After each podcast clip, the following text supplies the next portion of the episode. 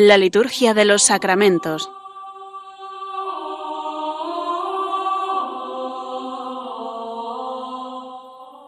Con el Padre Juan Manuel Sierra.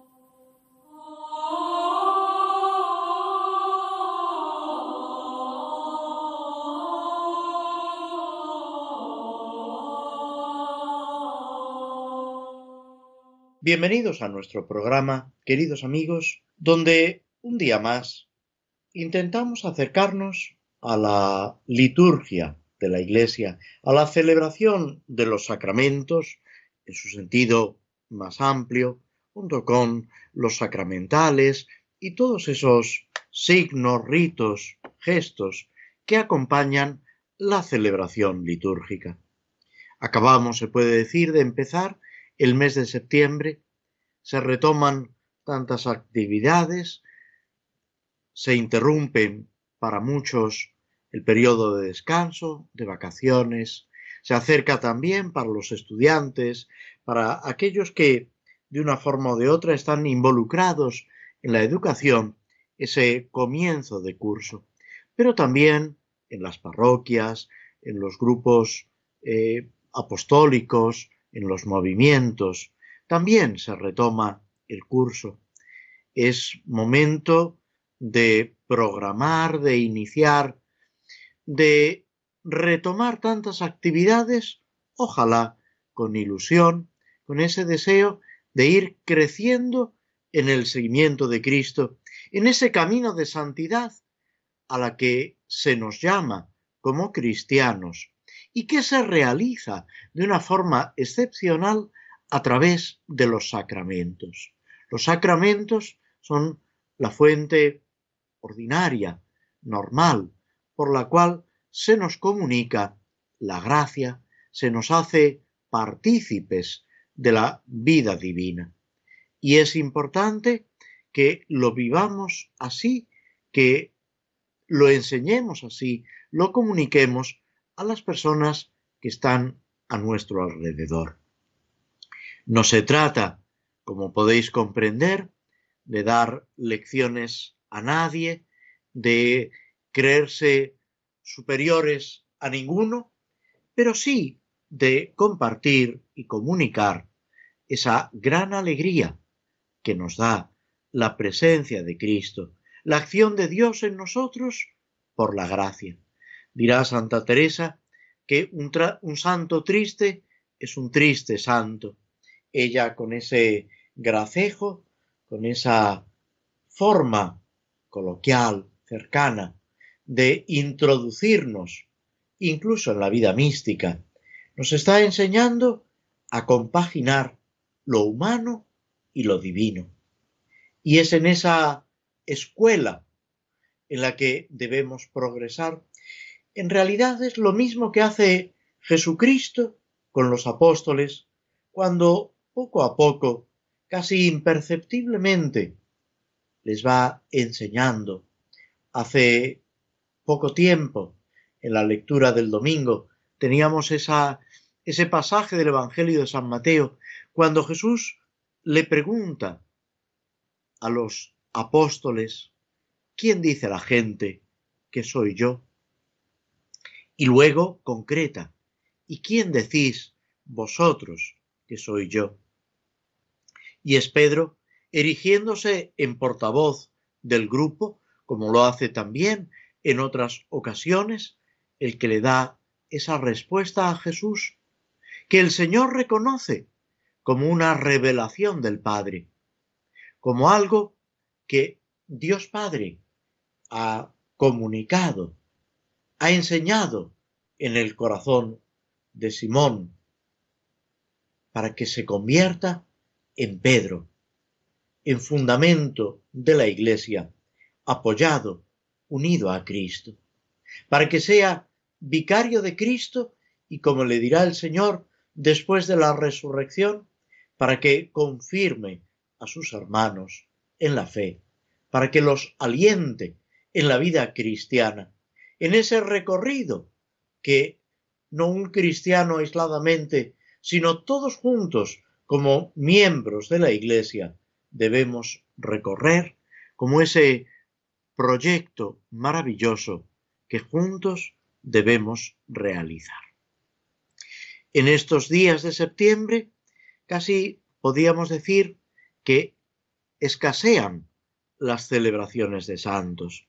Es verdad que estos días que no tienen un santo propio en los textos del misal, se puede también tomar los textos, o mejor dicho, tomados del común, eh, los textos más adecuados para la celebración de alguno de los santos que se recogen en el martirologio. En el martirologio todos los días hay muchos santos.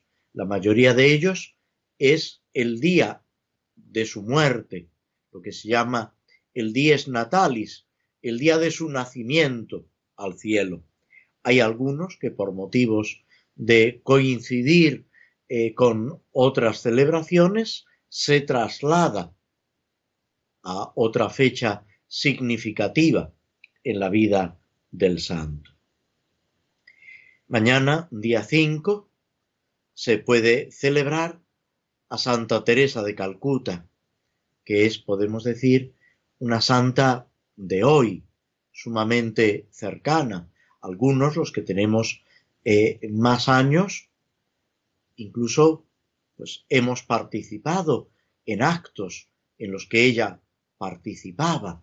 Visitó España en varias ocasiones, ha tenido esa cercanía con San Juan Pablo II. Esta pequeña santa, pequeña por su estatura, que sin embargo ha realizado esa obra tan grande en favor de los pobres, en favor de los más necesitados y al mismo tiempo suscitando en nosotros esa urgencia de la caridad. Ella funda las misioneras de la caridad. Ella quiere dedicarse a los más necesitados de los necesitados, a aquellos que la sociedad desprecia o ignora. Y está dando para nosotros un testimonio de amor a Jesucristo. Ella insiste a sus religiosas, a aquellas personas espiritualmente ligadas a él, a ella y en definitiva a toda la iglesia. Esa urgencia de la oración, de la adoración eucarística, ese grito de Cristo en la cruz, tengo sed. Sed en la caridad, sed en el apostolado, sed en la oración, sed en definitiva en ese amor de caridad que Cristo vive y al que Él nos invita. El día 8 celebramos una fiesta de la Santísima Virgen María, la Natividad de la Virgen María. Lo mismo que pasa con San Juan y que pasa con Jesús, de la Virgen celebramos la Natividad, el nacimiento. ¿Por qué? Porque ella nace sin pecado, nace llena de gracia, inmaculada. Y la Iglesia contempla en ella ya esa acción redentora de Cristo.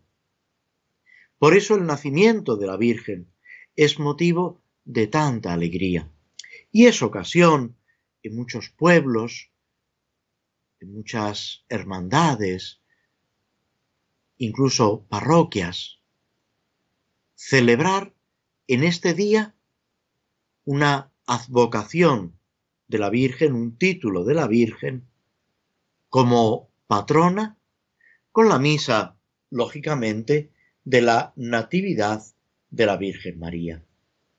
Es una fiesta litúrgica, no es solemnidad, pero tiene un gran arraigo en la piedad de los fieles y en la vida de la Iglesia.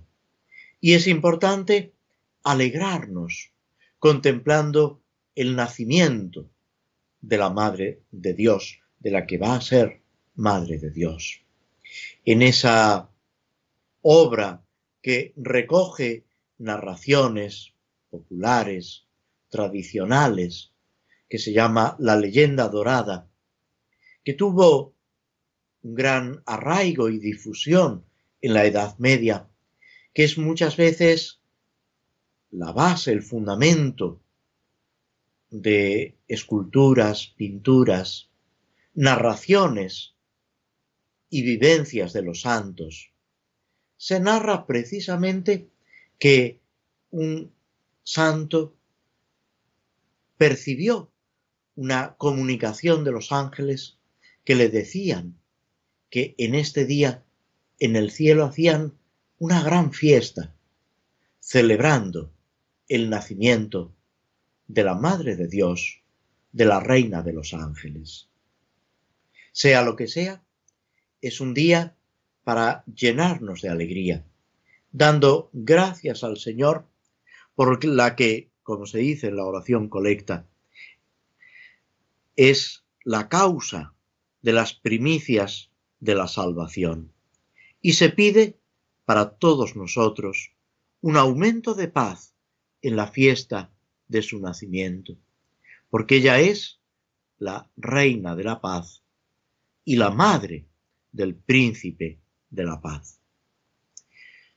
El día 9 celebramos también a un santo jesuita español, San Pedro Claver, que conoció, trató, siendo estudiante, a San Alonso Rodríguez, hermano, coadjutor de la Compañía de Jesús, que estaba en Mallorca, que le inculcó esa caridad, ese deseo de santidad.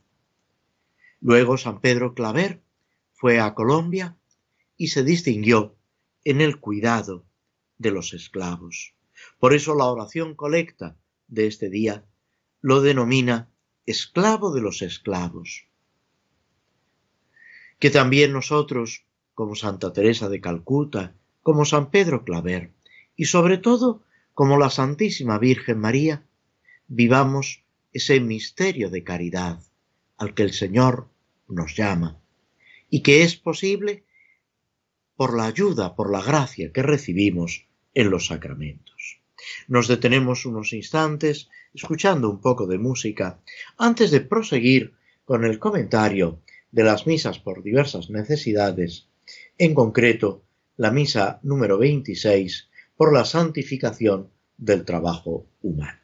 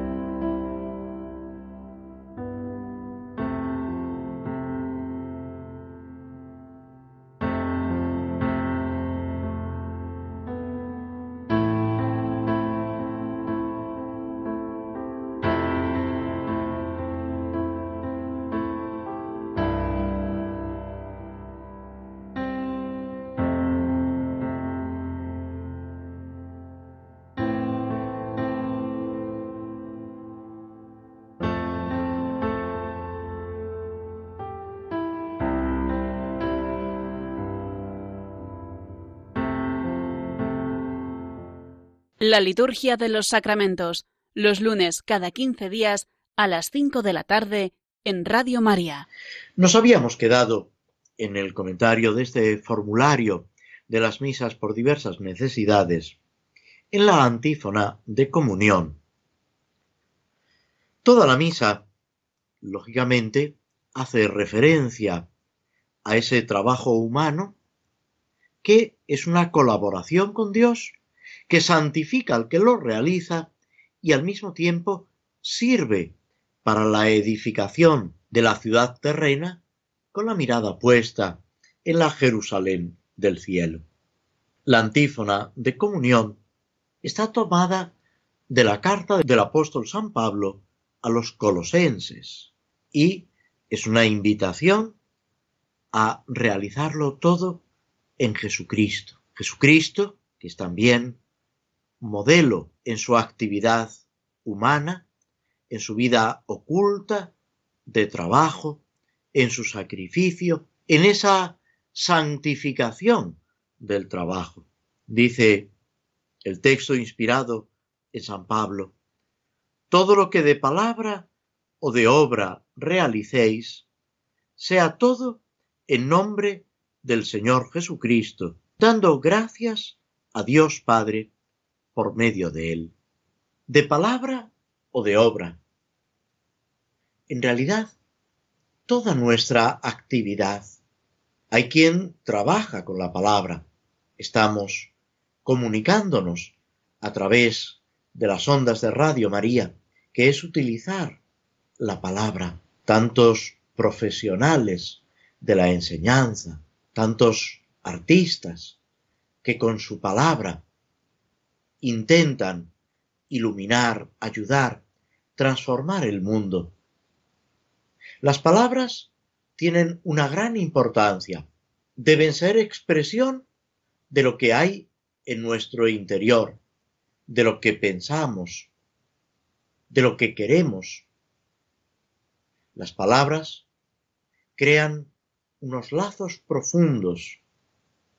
Pueden ayudar y pueden también hacer daño, ofender a las personas que nos rodean. Las palabras y las obras.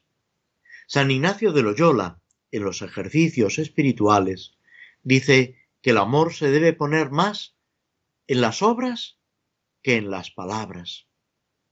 Pero un autor gran profesor de patrología, el padre Orbe, jesuita, ya fallecido, decía precisamente, comentando las palabras de San Ignacio, que si el amor se debe poner más en las obras que en las palabras, también algún amor habrá en las palabras.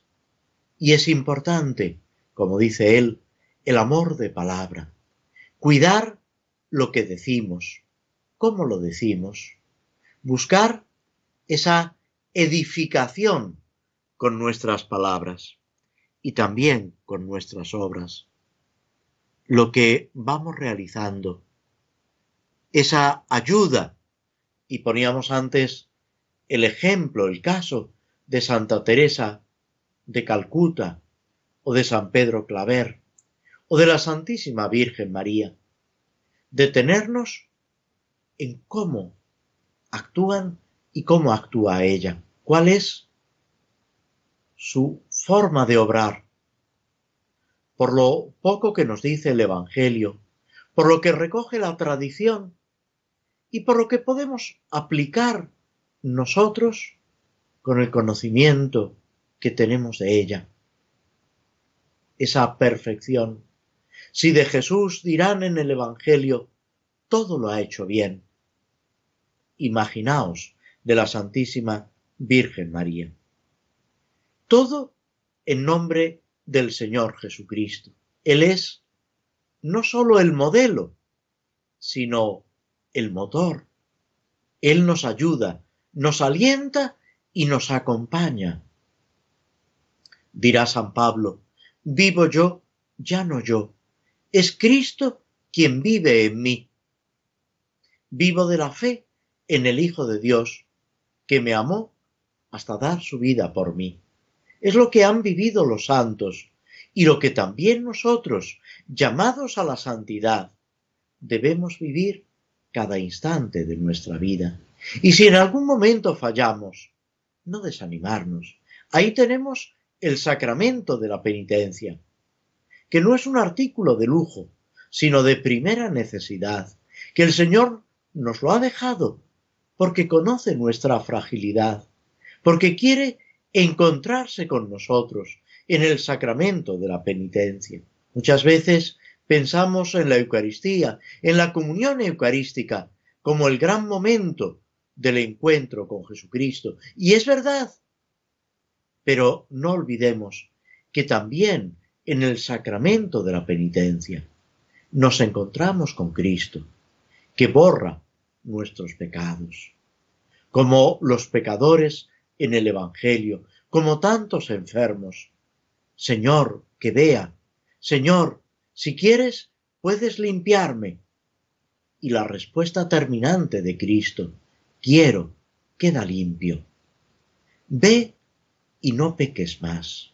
No seas incrédulo, sino creyente, que le dice al apóstol Tomás. Esas palabras siguen resonando en el sacramento de la penitencia. Cada vez que en la confesión nos encontramos con Cristo, que nos devuelve nuestra dignidad de hijos de Dios, que nos abraza con ese amor infinito, que nos libra del peso de nuestros pecados y nos devuelve esa dignidad que por el pecado habíamos perdido. Es ese gozo y esa alegría incomparable que solamente el Señor puede comunicarnos. Y solamente así, viviendo en la amistad con Cristo, ese amigo que nunca falla, podremos realizarlo todo en nombre de Jesucristo, siendo Cristo en medio del mundo, o como decimos cada vez que concluimos en la misa la plegaria eucarística, por Cristo, con Él y en Él. Ese recorrido de fe y de caridad, que es la celebración de la Santa Misa y que debe ser también nuestra vida cristiana. Y todo esto termina diciendo la antífona de comunión de esta misa, dando gracias a Dios Padre por medio de Él, por medio de Cristo. La Eucaristía, no lo olvidemos, su nombre en griego significa eso, acción de gracias. Darle gracias a Dios por Jesucristo, por la creación, por la redención, por la vida de gracia que se nos comunica, por ese amor infinito del que somos partícipes. Porque, como nos enseña Jesús en el Evangelio, sobre todo en el Padre nuestro que rezamos en la Santa Misa, podemos llamar a Dios Padre. Podemos vivir esa filiación divina con todas sus consecuencias. Y desde ahí, todo lo que realizamos participa de esa obra creadora y redentora de Jesucristo. Nuestras palabras y nuestras obras, unidos a Cristo, sirven para la redención del mundo. Ese es el sentido del ofrecimiento de obras. Ofrecerlo todo por Cristo, con Cristo, al Padre, en la acción del Espíritu Santo, para la edificación de la Iglesia, para el crecimiento en santidad nuestro y de nuestros hermanos. Todo, volvemos a decir, gracias a Jesucristo.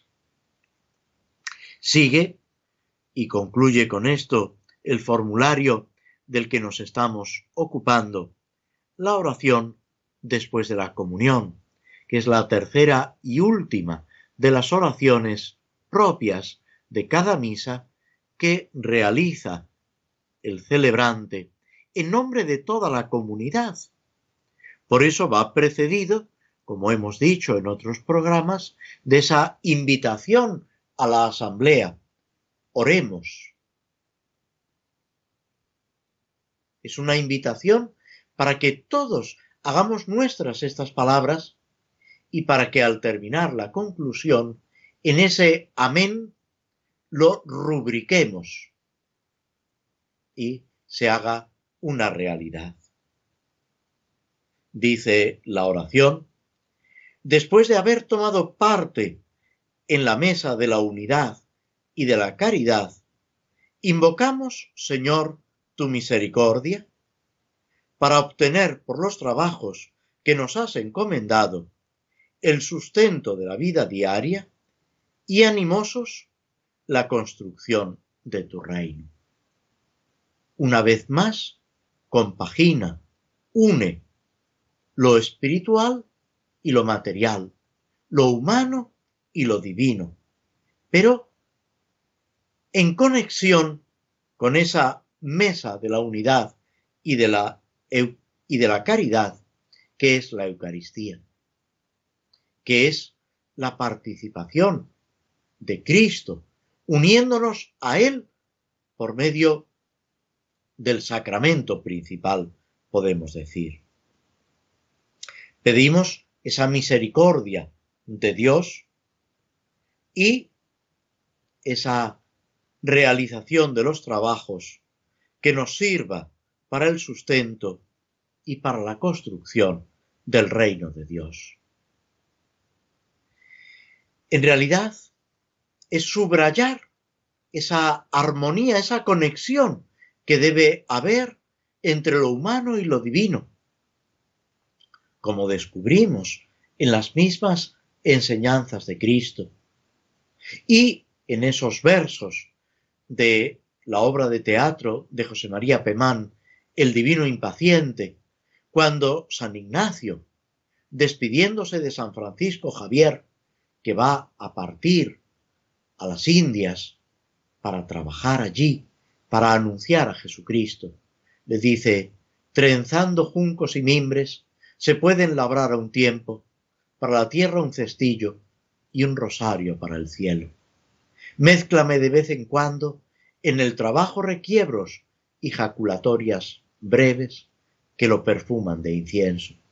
Ni el rezo estorba al trabajo, ni el trabajo estorba al rezo. Esta síntesis que han vivido los santos de hoy, de ayer, que vivirán los santos de mañana, debemos también hacerlo realidad en nuestra vida.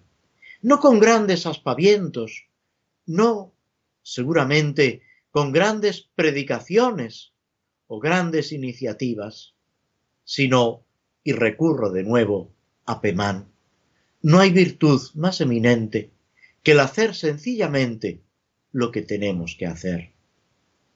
Esa rectitud de intención que pedía San Ignacio de Loyola, esa claridad en nuestros pensamientos, en nuestras palabras y en nuestras obras, glorificando a Dios con nuestra vida. Eso es la vida cristiana y esa es la santidad a la que se nos llama por Cristo, con Él y en Él. Nos detenemos de nuevo unos instantes y proseguimos dentro de unos momentos con el comentario del Salmo 55, en el que nos habíamos detenido en el programa anterior.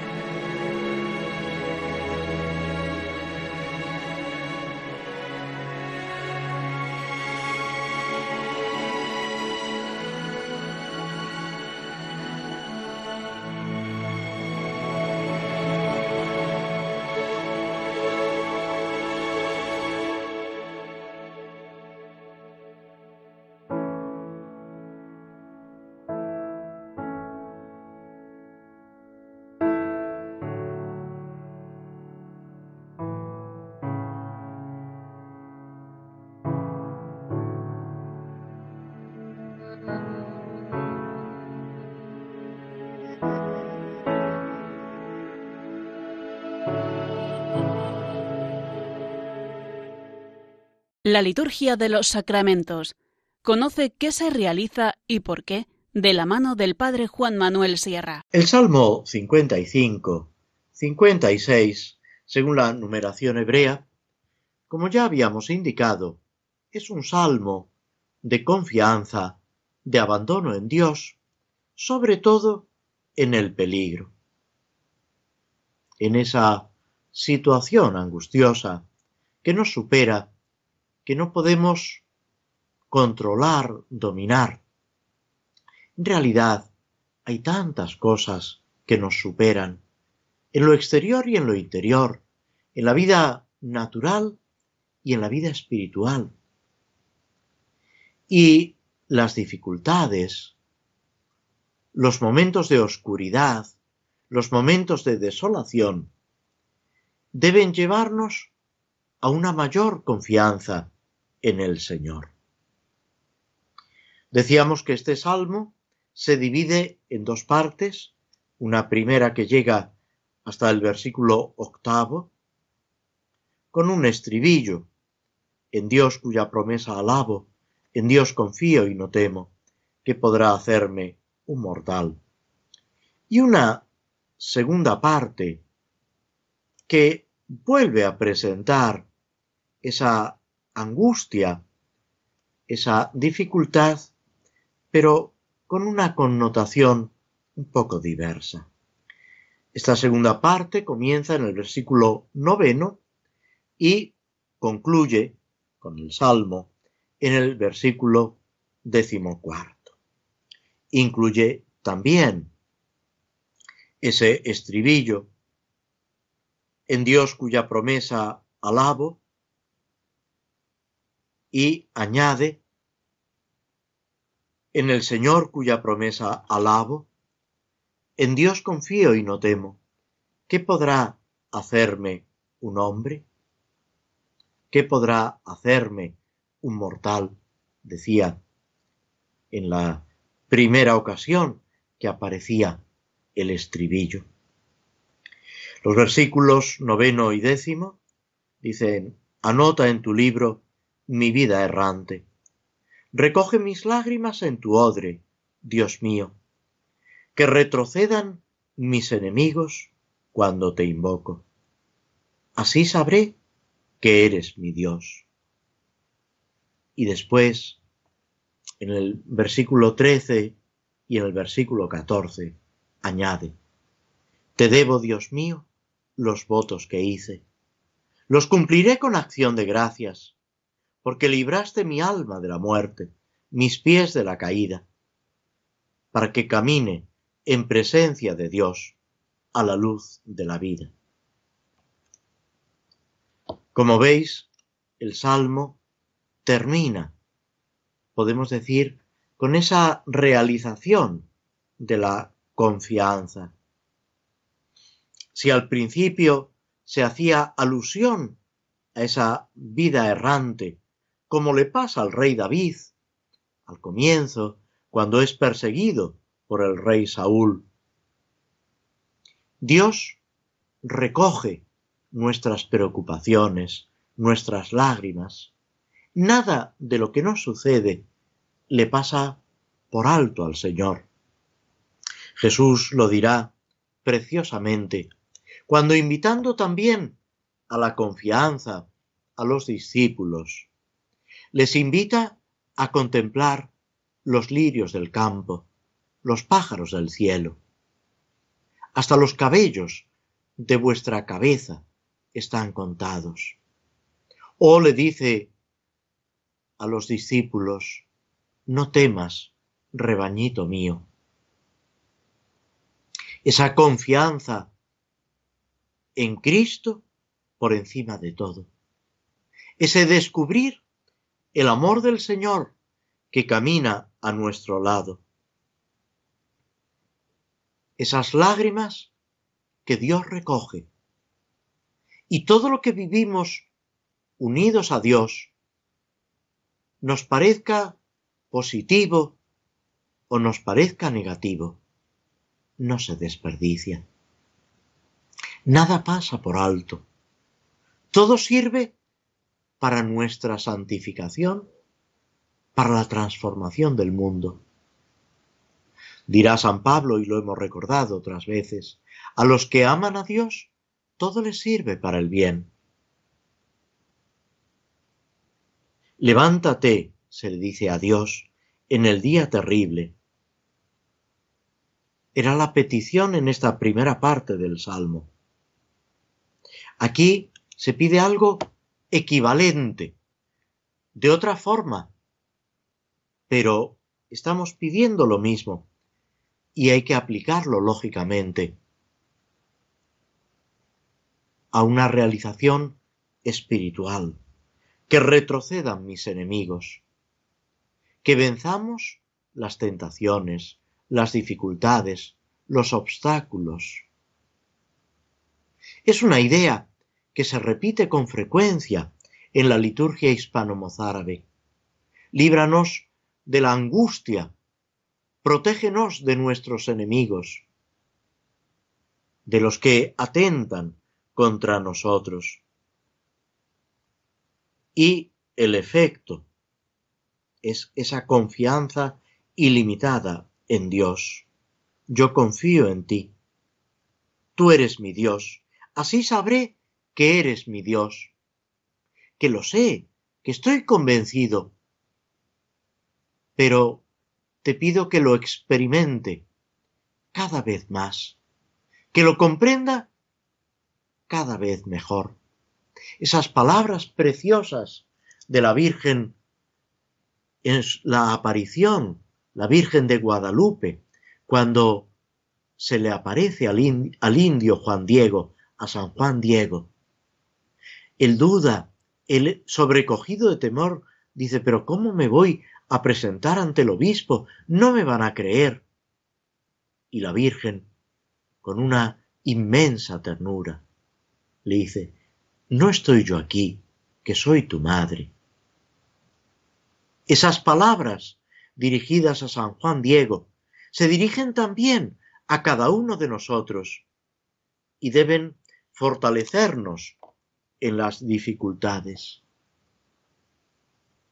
y con María está su Hijo Jesucristo. Y dice el Señor, después de la última cena, vendremos a Él y haremos morada en Él. Es ese misterio. En Dios confío, cuya promesa alabo, no temo. Es esa promesa y podemos decir ese cumplimiento de Dios. Es el Señor el que nos consuela, el que hace posible que sigamos adelante por encima de todo, incluso por encima de nosotros mismos. Es Él el que nos ha librado de la muerte. Y aquí debemos contemplar y disfrutar de la redención de Cristo.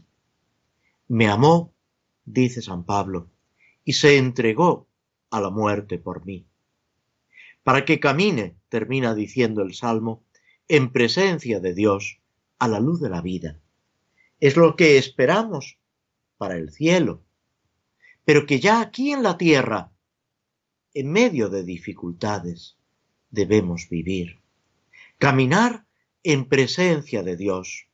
Autores espirituales subrayan la importancia de vivir la presencia de Dios, esa luz de la vida que se nos comunica en el bautismo, que crece en nosotros por la acción de los sacramentos, por la presencia de Dios en nosotros a través de la gracia.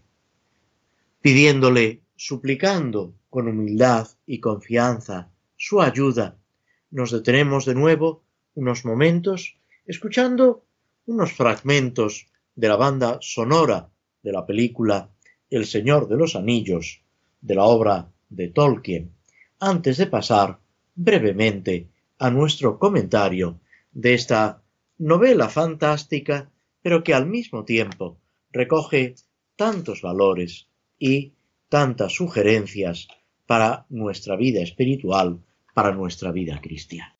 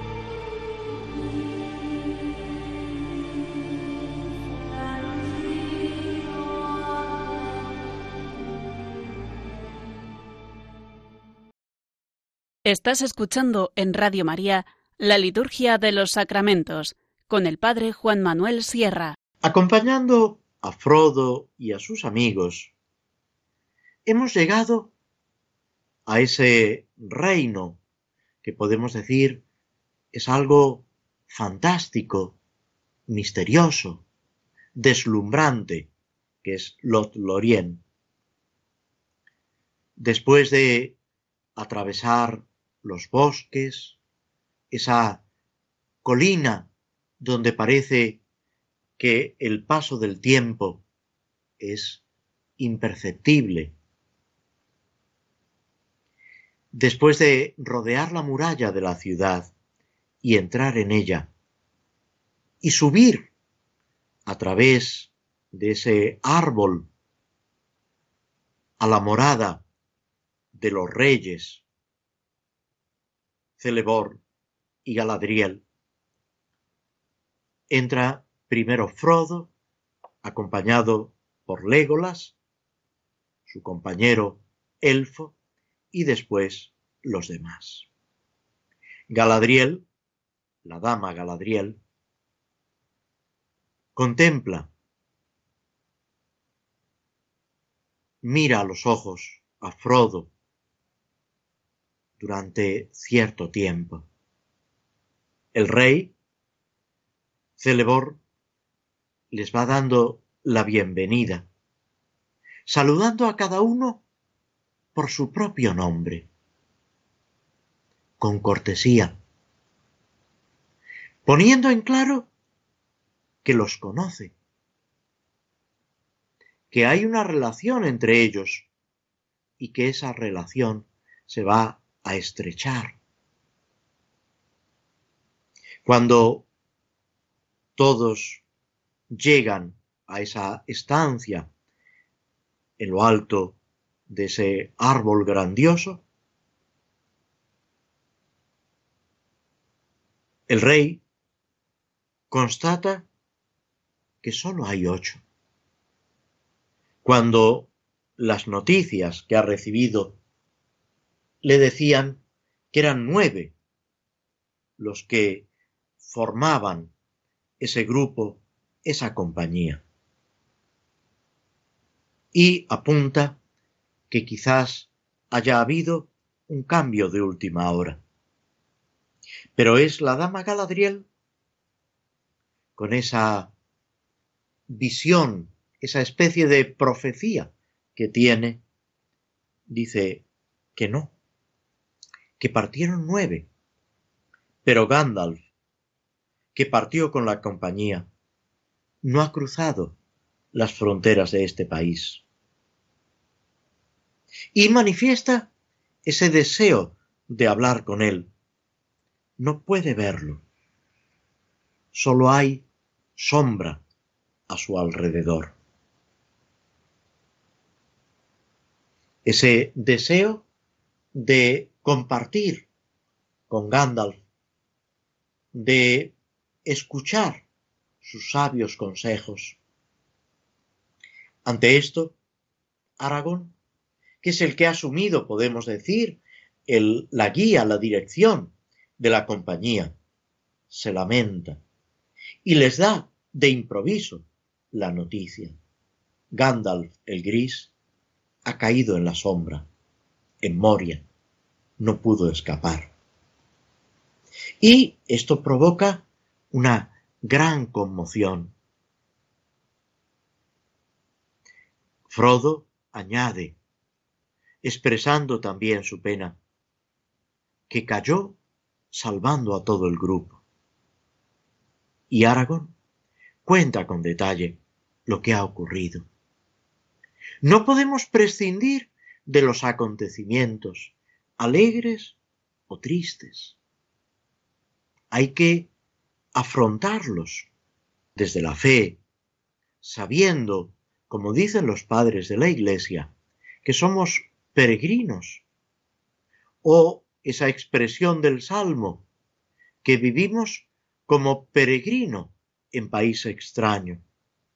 Reconocen al enemigo que ha hecho desaparecer a Gandalf, un mal del mundo antiguo, un Balrog, lo denomina Legolas, una especie de demonio maligno, señor del fuego. Pero no olvidemos que Gandalf, precisamente enfrentándose al Balrog, se denomina a sí mismo guardián del fuego secreto de Anor. Él es también un guardián, no de un fuego malo que destruye, sino de un fuego bueno que da la vida, que ilumina, que hace irradiar esa fuerza que transforma el mundo. El rey, lamentándose, llega a decir, se podría decir que Gandalf cayó de la sabiduría en la locura. Y la reina lo corrige. Dice, sería imprudente quien dijera tal cosa. No conocemos los deseos, los proyectos, los acontecimientos. Y aquí el libro, casi sin querer, nos está poniendo en guardia contra ese peligro de juzgar precipitadamente las acciones ajenas, las valoraciones ajenas. Solo el Señor conoce lo que hay en lo profundo de nuestro corazón. Dirán los santos que en el santuario del alma solo entra Dios y cada uno.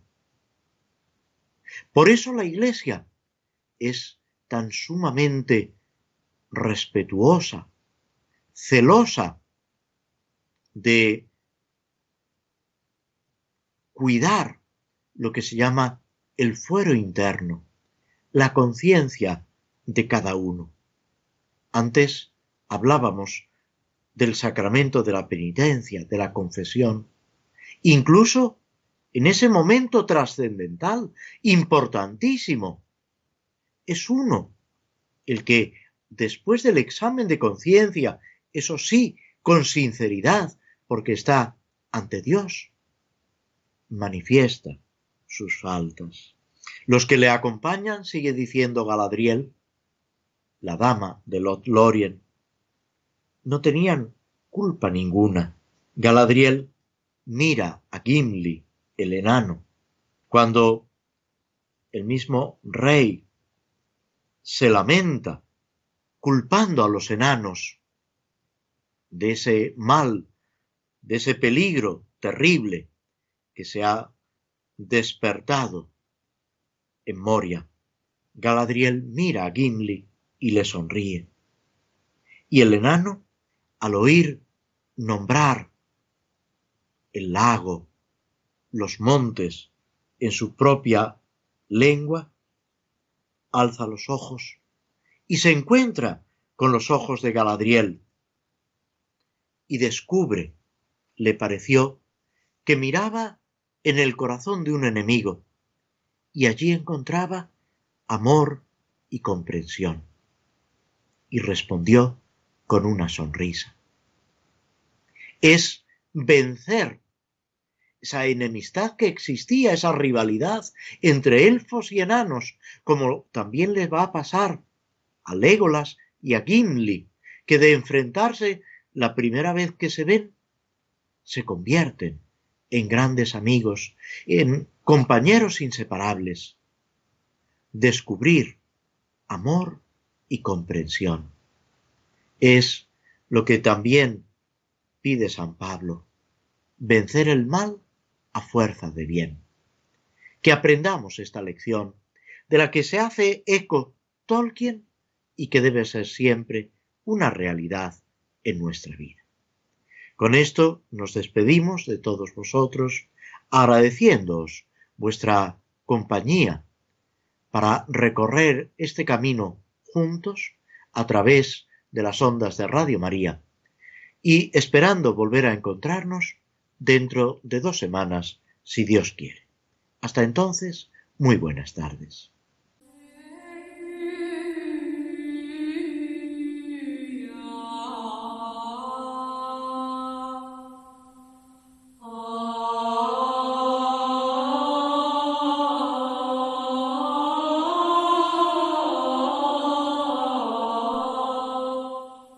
Así concluye en Radio María la Liturgia de los Sacramentos, un espacio dirigido por el Padre Juan Manuel Sierra.